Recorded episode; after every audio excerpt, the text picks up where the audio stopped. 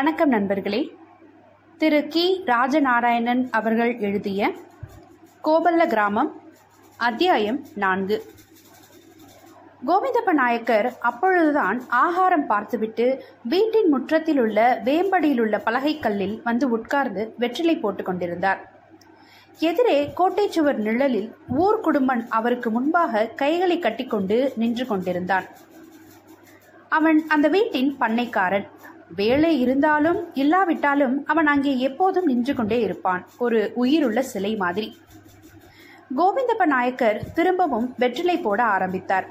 ஒரே தடவையில் ஐந்து களிப்பாக்குகளுக்கு குறைந்து அவர் போடுகிற வழக்கமில்லை. சாதாரணமாக எல்லோருக்கும் ஒரு பாக்கே போதுமானது. சிலர் அபூர்வமாக இரண்டு பாக்குகள் போடுகிறதும் உண்டு.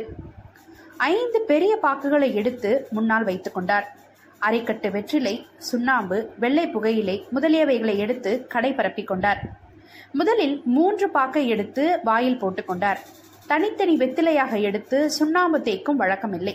மும்மூன்று வெத்திலையாகவே எடுத்து வளமான சுண்ணாம்பை தடவி இறுக்கமாக மடித்து வாயில் இட்டு முறுக் முறுக் என்று மெல்லும்போது காதுகளின் பக்கத்தில் மேல் தாடையின் எலும்பு புடைப்பு மேலும் கீழும் வந்து வந்து போவது தெரியும். இருந்த இடத்தில் இருந்து கொண்டே எச்சிலை பீச்சி துப்பினால் வெகு தூரம் தாண்டி மத்தியில் ஒரு சொட்டு கூட சிதறாமல் போய் விழும். இப்படியாக அவர் ஒரு நேரத்துக்கு ஐந்து பாக்கும் அரைக்கட்டு வெத்திலையையும் தகர்த்து விடுவார். வெத்திலை போடுகிறவர்கள் ஏன் அதை துப்புகிறார்கள் தெரியுமா? திரும்பவும் வெத்திலை போடுறதுக்கு தான் என்று அவர் சொல்லுவார். இடது புறங்கை விரல் விரல்களின் மீது வெத்திலை சக்கையை துப்பி வீசிவிட்டு மூன்றாவது வட்டத்துக்கு போட தயாரானார். பத்து தரம் வெத்திலை போட்டால் ஒரு தரம்தான் சேர்மானம் சுகமாய் அமைகிறது. அந்த ஒரு தரத்துக்கு ஏங்கித்தான் இத்தனை தடவைக்கு அவஸ்தைப்பட வேண்டியிருக்கிறது. வெத்திலை பிடித்து வருகிறது என்றால் போட்டுக்கொண்டே வரும்போது அது தெரிந்துவிடும். அந்த மனமே ஒரு தனி. கோவிந்தப்ப நாயக்கர் பாக்கு பெட்டிக்குள் கையை விட்டார். கண்களை மூடிக்கொண்டு பாக்குகளை அள்ளினார். சரியாக ஐந்து பாக்குகள் வர வேண்டும் என்று நினைத்தார். அவரை மீறி அவருடைய கைக்குள் இருக்கும் பாக்குகளை விரல்கள் உணர்வினால் எண்ணி பார்த்தன. சை அது தப்பு. பட்டுன்னு எடுக்கணும். பிறகு அதை எண்ணி பார்க்கணும். இப்படி எடுத்து அதை கூட்டா? கையில் வந்த பாக்குகளை போட்டுவிட்டு திரும்பவும் எடுக்க ஆரம்பித்தார். அப்பொழுது அவர் முன்னே ஒரு உருவம் வந்து நிற்பது போல ஒரு பிரம்மை உண்டானது. பாக்குகளை எடுத்துக்கொண்டு கண்ணை திறப்பமா அல்லது என்று நினைத்தபோது அவரை அறியாமலே கண்ணை திறந்து விட்டார். கையில் ரத்தம் தோய்ந்த வங்கியுடன் வந்து நின்று கொண்டிருக்கும் தனது தம்பியை பார்த்த கோவிந்தப்ப நாயக்கர் பதறிப்போனார். கிருஷ்ணப்ப நாயக்கர் விறுவிறு என்று நடந்த சங்கதிகளை சொல்லி முடித்தார். ஊர் குடும்பனை கோவிந்தப்ப நாயக்கர் உடனே அந்த இடத்துக்கு கையில் கமனுடன் ஓடச் சொன்னார். கமனை அவன் எப்போதும் அரைவேட்டியின் மேல் இடுப்பில் சுற்றி கொண்டிருப்பான். ஊர்குடும்பா அவன் கூட்டத் திருடங்களை சேர்ந்தவனா? தனி ஆள்தானான்னு தெரியல. முதல்ல அவன் அங்கிருந்து தப்பிச்சிடப்படாது. அடுத்தாப்புல அந்த ஆசாரியார் அவனை எக்கத்தப்ப ஆத்திரப்பட்டு எதையாவது செஞ்சிடப்படாது பார்த்துக்கோ நாங்க இப்போ உனக்கு பின்னாலேயே இந்த வந்துருவோம். குடும்பன் இடுப்பில் சுற்றியிருந்த கவனை அவித்து கையில் பிடித்தான். கையில் கவன் வந்தவுடன் அவனை ஆள் அடையாளம் தெரியாது. முகத்தில் உடனே வீரலட்சுமி துதி கொண்டு விடுவாள்.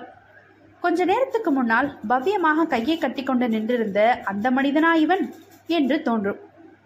துப்பாக்கி தூப்பாக்கி அமலுக்கு வராத அந்த காலத்தில் அவன் கவனில் செய்து காட்டிய சாகசங்கள் அனந்தம். அதில் சிகரம் இருட்டில் ஒளிவரும் இடத்தை நோக்கி துல்லியமாக கவன் எறிந்து குறியை வீழ்த்து விடுவான் என்பதே. ஓடுகிற முயல் அவன் எரிக்கு தப்பியதே கிடையாது. மலைப்பன்றியை வேட்டையாடும்போது இன்ன இடத்தில் இப்போ விழப்போகிறது என்று உடம்புறுப்பின் பெயரை சொல்லிக்கொண்டே எரிந்து வீழ்த்துவான். போய் பார்த்தால் அவன் சொன்ன இடத்தில் அது தப்பாமல் விழுந்திருக்கும். வானத்தில் பறந்து கொண்டிருக்கும் பறவைகளை கவன்கல்லால் அடித்து வீழ்த்து காண்பிப்பான். கண்ணால் நேரில் பார்த்தலாலது அவன் விஷயத்தில் நம்ப முடியாது. தெல்லுத்தண்டி கல்லிலிருந்து தேங்காய் தண்டி கல்வரை கவனில் வைத்து வீசுவான். கல் இறைந்து சத்தம் கொடுத்து கொண்டே செல்ல வேண்டுமானாலும் செய்வான். சத்தமே கேட்காமல் எதிரிக்கு கல் எந்த திசையிலிருந்து வருகிறது என்று தெரியாமல் எரிய வேண்டுமானாலும் அப்படியும் செய்வான். குடும்பன் வேகமாய் போவதைக் கண்டு அவர்கள் ஒருவருக்கொருவர் அவனை பற்றிய கௌரவமான புன்னகையை பரிமாறிக்கொண்டார்கள் கோவிந்தப்ப நாயக்கர் தன்னுடைய தம்பியிடம் ஊர் சாட்ட சொல்லுவதற்கு முன் கிராம முக்கியஸ்தர்களிடம் கலந்து கொள்ள சொன்னார். அது செய்து முடித்த பிற்பாடு சில இளவட்டங்களுடன் போய் அந்த கொள்ளைக்காரனை ஊர் பொதுவுக்கு கொண்டு வருவோம் என்று சொன்னார். தம்பி அங்கிருந்து போனவுடன் கோவிந்தப்ப நாயக்கர் யோசித்துக்கொண்டே பாக்கு பெட்டிக்குள் கைவிட்டு ஐந்து பாக்குகளை எடுத்தார். களி முத்தி போச்சு என்று தனக்குள் சொல்லி கொண்டார். கிராமமும் சுற்றுப்பக்கமும் அமைதி இழந்துவிட்டது. எங்கும் பரபரப்பு. எந்த சமயத்தில் என்ன நடக்கும் என்று யாராலும் சொல்ல முடியாத நிலை.